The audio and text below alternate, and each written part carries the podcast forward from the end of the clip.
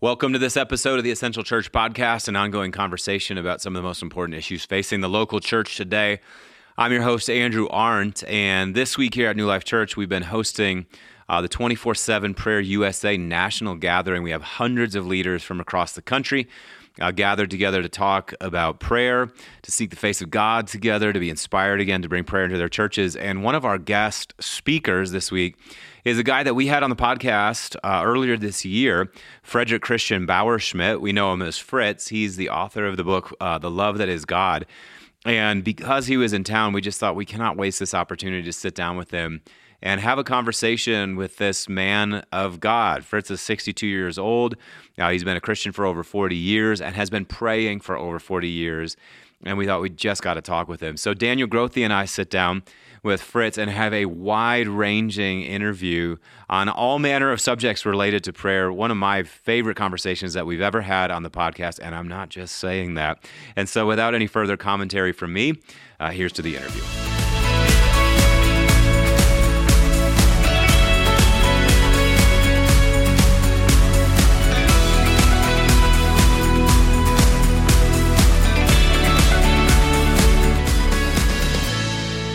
Here we are today on this episode of the Essential Church podcast, and we've got Dr. Fritz Bauerschmidt, the man, the myth, the Catholic theologian legend. That's right. And we're here at the 24 7 Prayer National Conference that we've been hosting this week. And Dr. Bauerschmidt gave a lecture this morning. And so we figured while we had him here, we might as well sit down and talk about prayer. Mm-hmm. Um, you know, prayer, I think growing up, a lot of people think that it's sort of God's busy work. Like mm-hmm. he created man and woman in his own image and he blessed them and sent them into the garden. He's like, oh, shoot, what are we going to have them do?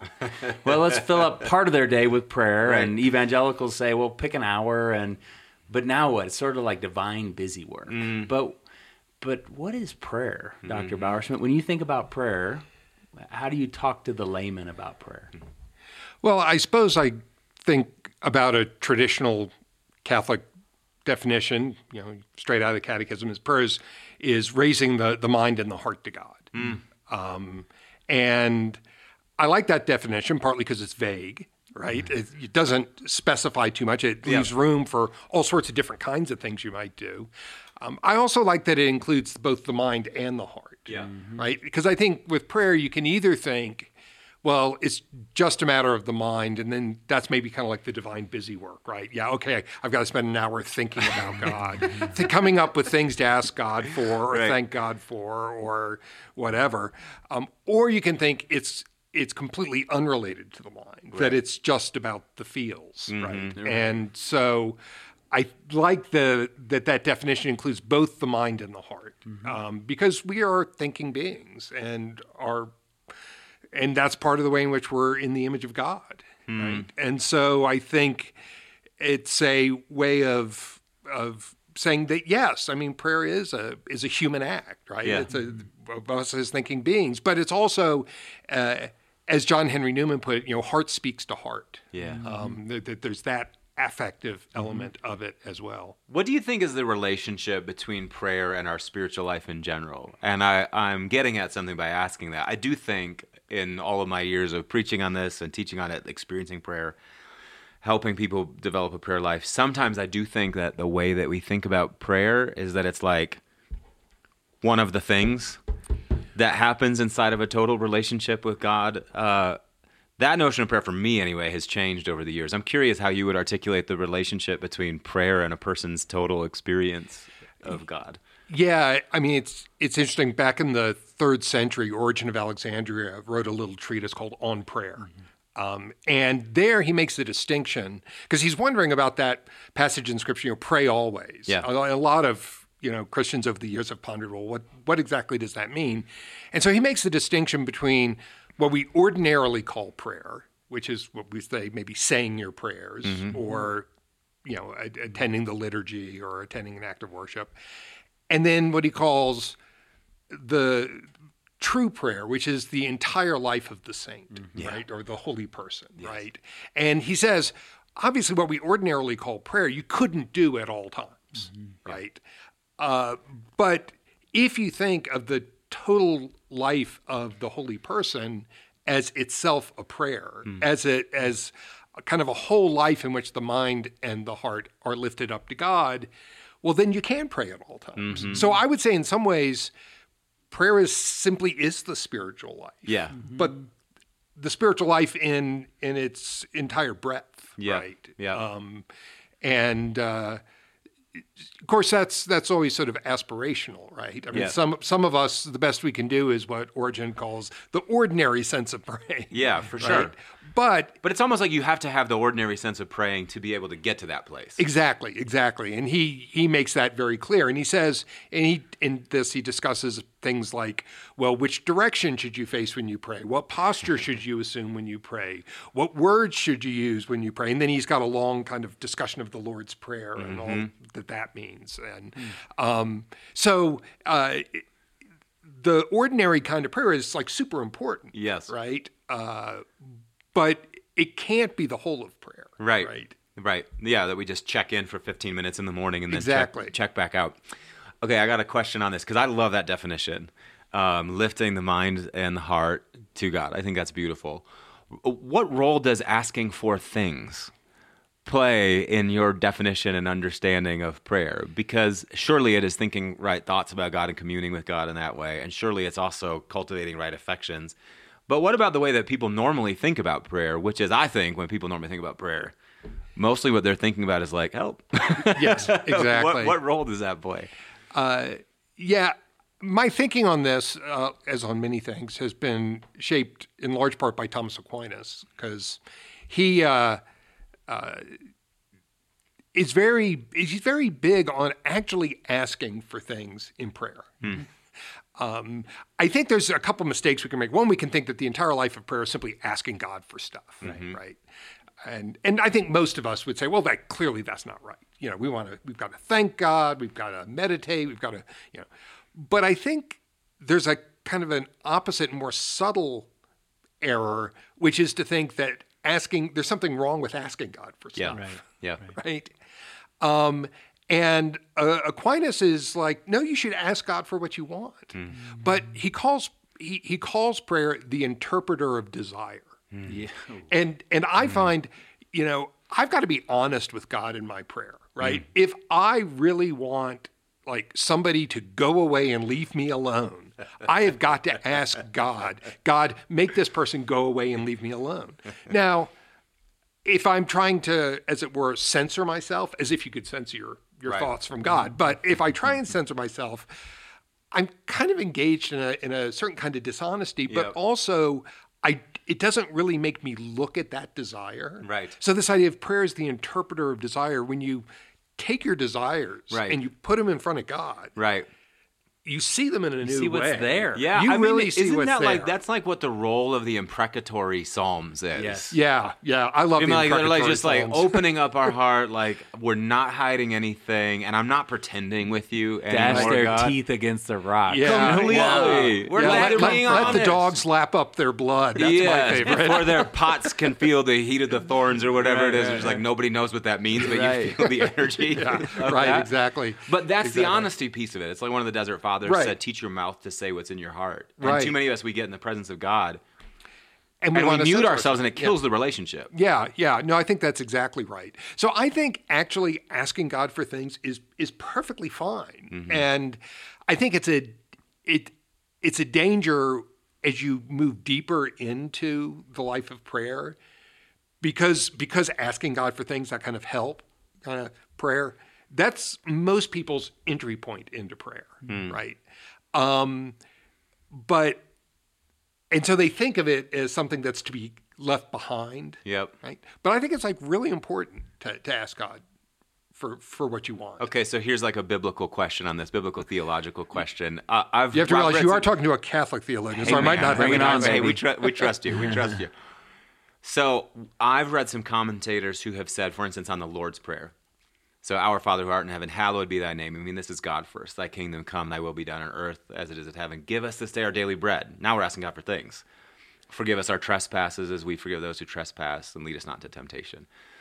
So, what I've heard some commentators say is that what Jesus is doing is he's reversing a typical Jewish order of praying. I think it's like the 18 benedictions or something like mm. that, which actually start with the concrete material needs mm. and then they sort of climb up from the concrete and the material into the realm of of, like God. Be blessed forever and Jesus kind of takes that. and turns it on its head. Yeah, what do you what's your take on I that? mean, you, why why would Jesus do that? What's he up to? Well, I think Jesus is all about God meeting people where they are. Yeah. And I think for the vast majority of humanity, where they are in their relationship with God is help, Yeah. Yeah. right? Yeah. Uh, I need this. Yeah. Um, and we might want to think that that people, you know, are going to start somewhere else, like thanking God for the beauty of creation or the blessings in their lives. But that doesn't seem to be where most people start. Yeah. And you know, Jesus is his very being is God meeting us where we are. Yeah. And so it seems perfectly appropriate, you know, um, uh, that it would kind of, I think it kind of culminates in that kind of petition Yes. right?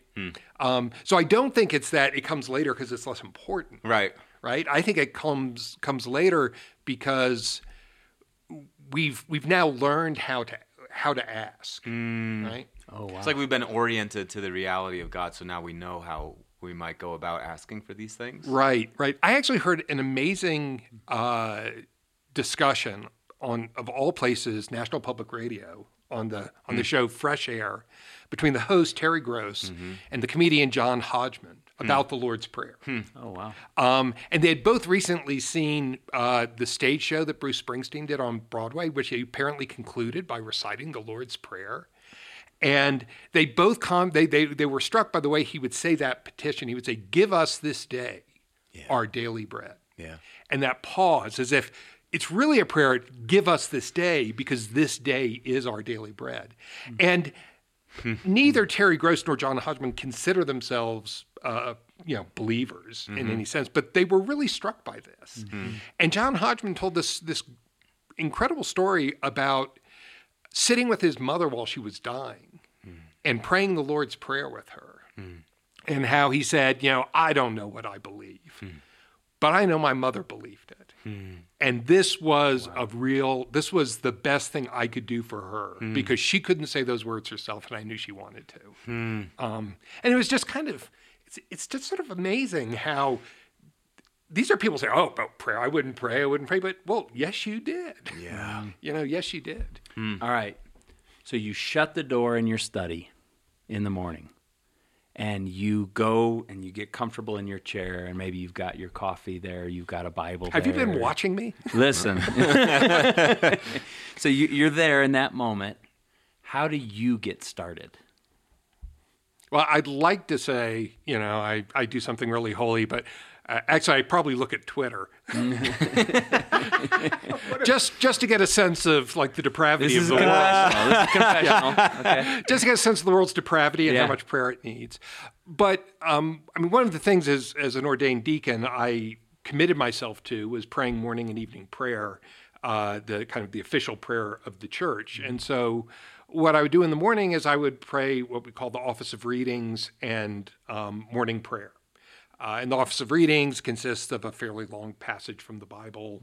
Um, uh, three psalms uh, and then a passage from typically one of the church fathers but sometimes it's from some other figure. Like if it's a if it's a saint's day it might be from the writings of a particular saint. And then morning prayer is three more psalms uh, a shorter reading intercessions um, the song of zechariah from from the gospel of luke uh, the lord's prayer and so i i do that i try and make that kind of the the form of my prayer, right? Um, and in the intercessions yeah. section, this is where you're bringing the bullet points of what's burdening you right. into the presence of God. I'm asking this with a question Yeah, mark, right? yeah, And, and so, yeah. you know, Aunt Linda, Right. and she's got a surgery today. And that thing that I saw on Twitter today that's going on in Ukraine, and Mm. Right. Lord, in your mercy, uh, is that what I'm? What the yeah, yeah. intercessions? So there's sort of set intercessions, which are kind of good Yeah. because they remind you of things that you might not think to pray for. Yeah. Sure. Uh, but then I, I always, before concluding with the Lord's Prayer, I always have a time when I, you know, I pray for my deceased parents and my deceased in-laws. I pray for my wife, my children. Um, I try and think, okay, who have I said I'll pray for you to? Yeah. That's always, and then I usually add something, and all those other people who said I'll pray for you, who I can't remember. Get them all, Lord. Yeah, get, get them all, Lord. Um, and uh, so that's really kind of like the, you know, and it it might be half an hour, forty minutes. It's, um, uh, but it kind of combines uh, kind of a routine of prayer. Yeah. right. It helps you learn the Psalms really well. Absolutely. Um, a lexicon. Yeah, yeah, and uh, but it also takes you through Scripture. It gives you exposure to the tradition of the church. Yeah. Um, and I, it takes me a long time to kind of, as I would say, settle into prayer. Yeah. Um, so it's good for me, at least, to have a sort of ritualized form. Yeah. And I hope by the end of it, I've actually, I'm actually in a position where I can lift my my mind and heart to God. Yeah, for sure. Can I stay there? You Wha- know, yeah. Mm-hmm. you said I, I pray for my parents. I, I, you know, so there's this understanding in the Catholic Church of the strong communion of saints. Right, You know, the right. church eternal, the church, you know, the church militant, the church that is Triumphant. right- Mm-hmm. Right, right. triumphant. Can you help those who are listening who go, tell me more about that? Are you are you when you're praying for your parents? Are you also thanking God for their investment in your life? Are you tell me how you're carrying that into the presence of God? Uh, that's a, that's a really good question. Um, uh, I probably I think it probably depends on the day, right? So you know, I have my cup of coffee, as you by spying on me saw, um, and the actual the the my father died in uh, this past January, and my uh, the the coffee cup I now have was actually one of his that my mm. mother gave to him that has this silly New Yorker cartoon on it of these two dogs st- sitting in front of a computer and one of them saying to the other, on the internet, no one can tell you're a dog. And I love it because I saw my father for years drinking his coffee out of it. Ah. But it also very much captures my mother's sense of humor. And so, you know, so sometimes I'll just like, it might be that I look at that cup of coffee You and I just think, them. I had like such great parents. Mm-hmm. But also, I mean, you know, we we in the in the Catholic tradition think that the vast majority of us die as sort of what I call incomplete works or unfinished mm. business. Mm. And so I also will pray that that they are continuing to to grow in God's light mm. until they they reach the point where they can truly see God face to face and you know with with no impediments. Um, so uh, you know, that's a good uh, Catholic tradition for praying for the souls in purgatory. Yeah, and sure. I don't pretend to know who is and isn't in purgatory, but Yeah. you know, I one I give everybody the benefit of the doubt, but I don't want to give anybody too much credit. So, There you go. That's not a bad rule for living. yeah, Can I ask you a question about? Um, so I'm listening to you as a Catholic talking about prayer, and what strikes me is the menu of options, kind of that you have in front of you, that get you kind of moving into prayer. So you have these paces that you're working through, Right. And then the hope is that at the end, you kind of have a, you feel like you have a moment where you've tipped over into what some of the ancients have called like pure prayer, where you're really in contemplation. Okay, so there's that yeah, on the other side of it, we have like the evangelical experience, which so much of the way that we teach prayer is like, hey, prayer is just talking to God. You know, and so we take we give people their Bible and we throw them into a half hour time slot and we go, just say whatever comes to mind. And they're so the challenge that they have is really getting their minds engaged and knowing what to do. So on the evangelical side, there can be a challenge of like, how do I make this meaningful? it strikes me that on the Catholic side, I, I, wonder if, and maybe just speak to this because you've been, a, are you cradle Catholic? uh, no, I actually became Catholic when I was about twenty-one years old. Okay, okay. So that's several decades anyway. Yeah, I've, I've been Catholic a lot longer than I was not Catholic. So has there ever been a struggle along the way in terms of going, okay, this is actually kind of a lot of stuff, and it's actually making it difficult for me to fully lift up mind and heart to God? Boy, if I could just set this down and this down to try to simplify it, you know what I mean? Does that? Do you ever feel that tension? I certainly feel struggles and tensions, but I had, I don't feel that one. I'm, I'm actually really grateful that the church says, "Here, say It this." gives you help. something. Yeah, say this. Yeah, it's like these people that I meet at point- Lifetime yeah. Fitness that are like they get these apps that give them their full workout and they just love that. It's like I wouldn't know what to do if I got in here. Yeah, yeah, and and you know, so I, I'm I'm actually I'd say genuinely grateful, and and also like not every morning I sit down. Maybe Yep. even most mornings I sit down. I don't feel like praying. Right, right. You know, I'm not quite sure why. Yeah. You know, I, I don't have a good explanation. Mm-hmm. Uh, the Desert Fathers would say it's because there's a demon sitting next That's to me right, telling that's me right. not to. Sure. Um, but uh, uh, so I'm kind of grateful that the church says, "Well, do this," Yeah. and then some of the time, at least, by the time you get to the end of "do this," then you kind of want to do your own thing. Yeah, for sure. You know, So- that Yeah. something's so touched you. What are the struggles and tensions? You said I certainly feel them, but not that. What what Yeah. do you feel Uh, in your own tradition? Well, I mean, sometimes just a unwillingness to pray. It's like, well, this is the last thing I want to do this morning. Yeah. You know, how quickly can I get through this? Mm-hmm. And you know, if you if you really set your mind to it, you can get through it pretty quickly. um, uh, and and that's a temptation when you have a set form, Sure. right? Rather than say a set period of time, Yeah. right? You can have the temptation to just rattle through it. Yep. On the other hand, that can that can if that's all you really feel like you can do that day, Take what you you've get. done something. Yeah. You've done something. Um, I mean, I think, and this I think is true in all traditions, um, you know, distractions of various sorts. Yeah. So, I mean, one of the things when you're using a set liturgy, and so basically uh, in the Catholic daily prayer, you go through all 150 Psalms over the course of four weeks. Um, and so you get to know, and some of them you do every day. Like you always begin with Psalm 95. Um, and uh, so they get kind of ingrained in you, Yeah. right? Yep. And I find I can like get through three psalms, and I'll go like I don't even remember which psalms I just said. Yeah, yeah. I don't remember what they were about. Mm-hmm. I don't. I was saying the words. I was saying the words, but it just did not. It did not penetrate. Um, Mm-hmm. And I there's something I like about the idea of having scripture kind of just Yeah. almost in your muscle memory. Yeah, I yes, like that. that's right. But like all good things, there's also Yeah. a shadow side to it, right? Which can be just you just rattle it off. Yeah. Um, and of course, I think everybody struggles with distractions. For sure. Yeah, you know. Yep. Uh, and that's what usually happens. I'm supposed to be saying a psalm, and I start thinking about my day. And, Yes. You know, uh, but the um, uh, the English Catholic theologian Herbert McCabe, uh, he wrote something that I I really that I have found really helpful, which he he says there's no such things as distractions in prayer. They're mm-hmm. just other things you need to be praying for rather signposts. rather than what you think you're supposed to be oh, praying for. Oh, yes, for sure. yeah, and and I take great consolation in that, and often I'll I'll if I'm like saying a psalm and I suddenly am thinking about the, like a student I'm having a problem with, Turn I'll just a prayer. stop. I'll just stop and say, you know, just Lord bless the student, you Mm-hmm. know, bless you know so and so, or help me deal with so and so, and then just continue on. Mm-hmm. Yeah. right.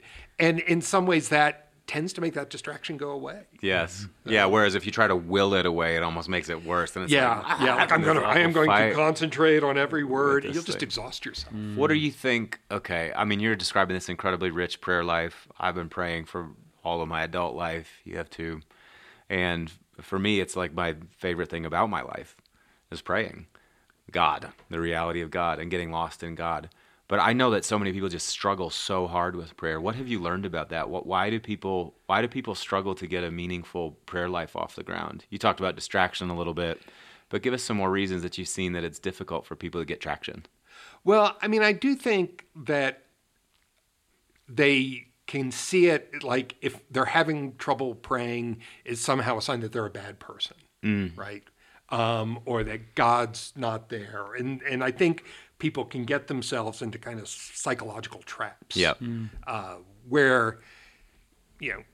I know I'm supposed to pray. I'm supposed to enjoy praying. I'm not enjoying praying. I'm not good at it. I'm not good at it. I'm, you know, I've set aside this half hour. It's, it's the worst half hour of my day, Mm-hmm. and and it just gets worse, right? It's just uh, uh, this kind of spiral, right? Yeah. Um, I actually just uh, in a course I was teaching, we were reading uh, Gregory of Nyssa's uh, catechetical oration. He's got this great description of the fall of Satan. He says it's like it's like a boulder breaking off from a rock face, and then as it falls, it gathers momentum and it gathers more rocks, and it soon becomes an avalanche. It's this great vision. This Leave kind it to Gregory. This this avalanche of of fallen Yep. angels coming out of heaven. But I also think it just describes the way in which sin, evil, negativity can Yeah. kind of cascade in our lives. For sure. Um, and I think what's often going on when people find prayer really, really frustrating is they're not giving themselves permission to find it difficult, To have it be difficult. right? And that just adds momentum to the the difficulty. Yeah. Okay. It's like an expectations issue. yes. You know, like somebody out there told you that this is supposed to be just amazing all of the time. And so you got in it for five minutes. Right. And you discovered that it was hard and you thought it was broken. But actually, the difficulty is a sign that it's working. The difficulty is the beauty. that is Yeah. the the beauty of it. difficulty is the invitation. Yep. The difficulty is the sign that you should keep going. Mm-hmm.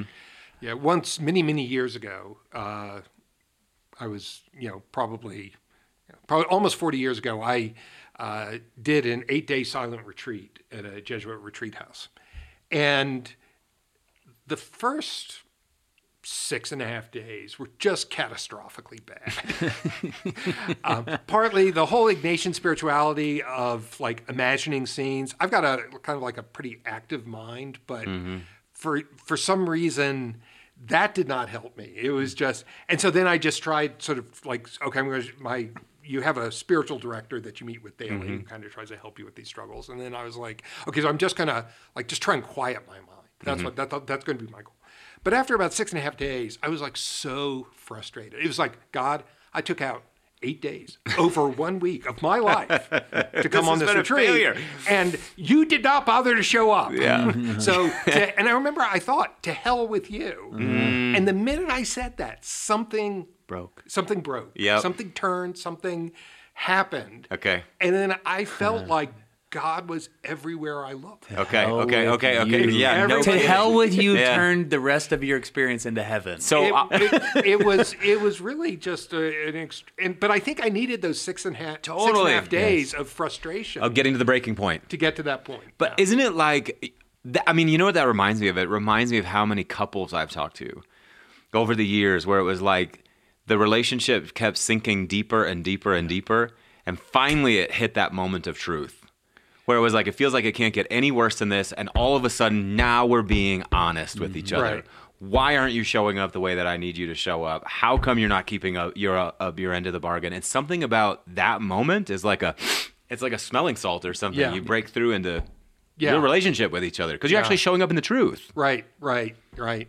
Um, but it can take time. You got to. It takes time to get to that point. you know? What breaks true prayer? So if true prayer, if saying your prayers is one mode, but the goal is pray without ceasing, live a life of communion. With Right. what breaks the life of true prayer? Uh, maybe let's tailor make it to 21st century, first world West. For people like us, in the w- lives we're living, commuting, driving around, emails, texts, Twitter, Right. What breaks true prayer for us today? Well, I do think it takes time. Mm-hmm. I mean, yes, you can just sh- you know shoot a little prayer up, you know, throughout your day, but I think to get to that point where you really feel like like God has really become real to you, mm-hmm. not just something you mm. think about, mm. not just something that you sort of notionally accept as real. I mean, and that and that can be important, you know. Uh, but where God seems as real to you, um, no, God seems more real to Yeah, you than anything you see in the world around you. That takes time Yeah. right? I mean, it takes a lifetime, but I mean, I feel like the the at least some of the deepest experiences of real prayer I've had has well, one was you know it, six and a half days into an eight day retreat. Uh, the other is I, I spent a month at a Trappist monastery, you know, chanting the Psalms with them and helping them grow their their mushrooms, which is how they supported themselves. Uh, they're completely non hallucinogenic. Right, right, right, right. um, but uh, uh, but that was like a, a whole month, Hmm. and you know, by the end, I felt like I had Hmm. I had renewed my sense of the reality of God. So maybe I'll say it this way. I'll turn the question around what engenders a life of true mm-hmm. prayer. Mm-hmm. And and as I think about the people that are praying well, most of them are older. Most of them have been broken a time or two in 60 years. Mm. Most of them have had unholy ambition chastened out of them. Mm. They don't have that, you know, piss and vinegar in them that they Right. used to that they they've aged and they've learned and they've suffered and but the purity, it's almost like that's the cauldron that purifies and takes out the the dross. So as you've got your 60 62. 62, you're 62. Tell us what prayer is like for you today at 62 versus the 32 year old Fritz Bauerschmidt who was pushing. Right. Um, well, I do think I'm. Uh, I go a little. I go a little bit easier on myself. I, I like. I think a lot of people have a tendency to be kind of hard on myself, but I think I've learned to be a little bit easier on myself. Um, and I've learned that you know, just because you don't feel like anything is happening in prayer doesn't mean that nothing's happening. Brilliant. Yeah. Um, and sometimes there've been there've been a couple of occasions where I might have like because I was traveling or something happened, I might go like a couple days without praying. You know, uh, I mean, maybe I'm like saying, "Okay, God, sorry, I, I don't have time to pray," or something like that. But and then when I find uh, after that a period like that, when I do pray, it's like a cool drink of water, Yeah. and it's like, wow, I didn't even realize How how much much, I I was missing this.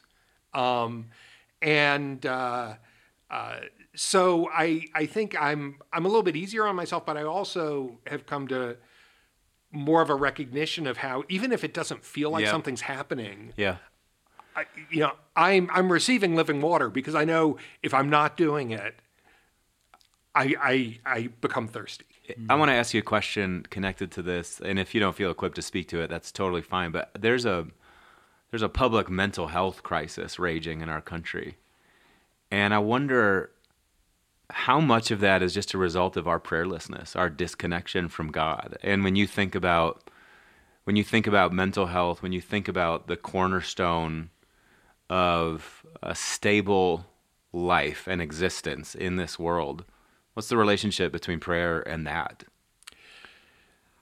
Yeah, I mean that's a it's a it's a huge question. I mean, one of the things I think about is, I mean, so I one of the in in my perusing of the of the past in my professional life, I spent a lot of time studying the Middle Ages, and one of the things I think about the Middle Ages is, you know, pretty much everybody was in one way or another um, enmeshed in practices of prayer, mm-hmm. whether they thought of themselves as super pious mm-hmm. or even slightly pious. Mm-hmm. It was just a kind of a fabric of the world. That's You know, right. the, a, a saint's day would come up, and so you wouldn't have to work. Right, You know, right. some people say that was the real motivation Yep. for the Reformation was to get rid of all those saints' days to get Yep. those peasants back to work. Yeah. Um, right, right, right. uh, I think there might have been some theological issues. Yeah, yeah. Maybe. One take. But uh, and I think we now live in a world where people don't have they have so little that seems to connect themselves to something that tran is transcendent. That's what I'm getting at. It's like the, with prayer, we're connected to the transcendent, the ultimate meaning of life, but also we're connected to a good end. Right. And we're connected to a sense of purpose. Yeah. What we are for. And it seems to me that if you sever those things, to try to maintain any kind of balance in this world, I don't know how you would do that. Like Right. depression and anxiety and all of that would be, and I know there are chemical reasons for all of that, but I Right, think so right. much of the like ennui of our age comes from the fact that we have been severed from some of these habits that used to keep us grounded. Yeah, and you know, I think um, it's a it's a great thing for for people who are psychologically troubled in various ways um, or emotionally troubled to uh, seek out therapy. you know. Yep. Yes. But I've I find increasingly that it is presented as is this will fix you. Yes. Right. You know, you I I cannot tell you how many times I have mentioned like something I'm struggling with to to, to somebody who will then say, "Well, have you tried therapy?" And I, I want to, I, I sort of feel like, well, but the most therapy can do for you is kind of get, take you on a journey into yourself. Yeah. Right. Or if there's any kind of transcendence of the self, it's, it's into the therapist. Right. Right. Right. Uh, but, but there's really nothing about therapy as we modernly practice it that can really take you out of yourself mm-hmm. right? Mm-hmm. And i think that that's kind of what we human beings need. I think that's we're made for something greater than ourselves. We're meant to give ourselves up. yeah yeah. Mm-hmm. And therapy's not going to tell you to do that. That's right. right. Therapy And- and might like- help you know what you need to give up, Right. but it can't tell you. That you should give it up. or who you should give it up to Or who you once should give it up to. or once you decide. Right, right. Um, so I, I do think that that we have a kind of a, a therapeutic culture Yeah. from which transcendence has been banished. Mm-hmm. And I think therapy without transcendence just Gee. mires you further and further in yourself. There's a line. So we're at this prayer conference, and it's 800 people in a room, uh, largely non-denominational, charismatic. Uh, you know, John writes his seven letters to the seven churches, and uh, this I have against you, and you know, there's plenty that we could tighten up. You know, he would he would say some things like, "Hey, I noticed this about you, and I appreciate this about you," and of course we could tighten this up. But you've been in the room the last 24 hours, and the worship, the teaching, you've been teaching, the prayer times, the posture of the heart. What are you seeing as you're talking to folks out there who are non-denominational, many of them charismatic? Uh, what do you notice about your sisters and brothers in this stream? What what stands out to you? Well, the thing that keeps going through my head is, you know, even though I teach at a Catholic university, it, it is in many ways like every other institution of higher education. Um, and the kind of people I spend most of my days with are people for whom the world has become, to use Max Weber's term, disenchanted, mm-hmm. right? You know, science, natural processes pretty much explain everything. Mm-hmm. And you know, I that's that's kind of the water I swim in, in mm. kind of professional, mm-hmm. you know. And even people who believe in God, they still kind of approach the world as if it's if it's disenchanted. Closed And I- dome. yeah, and I've been, s and, and what has really struck me here is like these people live in an enchanted world. Yeah, and you know, I mean, there's I've got I've got sort of my modern side that says, oh yeah, but science, and then I've got this other side that says. Maybe we were too quick to disenchant the world, Yeah.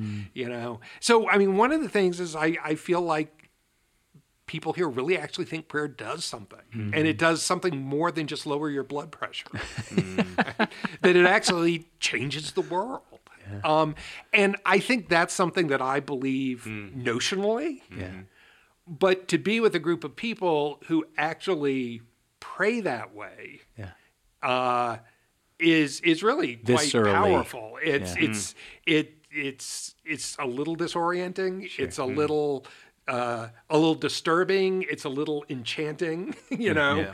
and it's uh, so that's what has really struck me that these are people who actually think that when they're praying they are they are doing something for the world. Um, so that's that's probably been the the, the main impression Yeah. that this has made on me.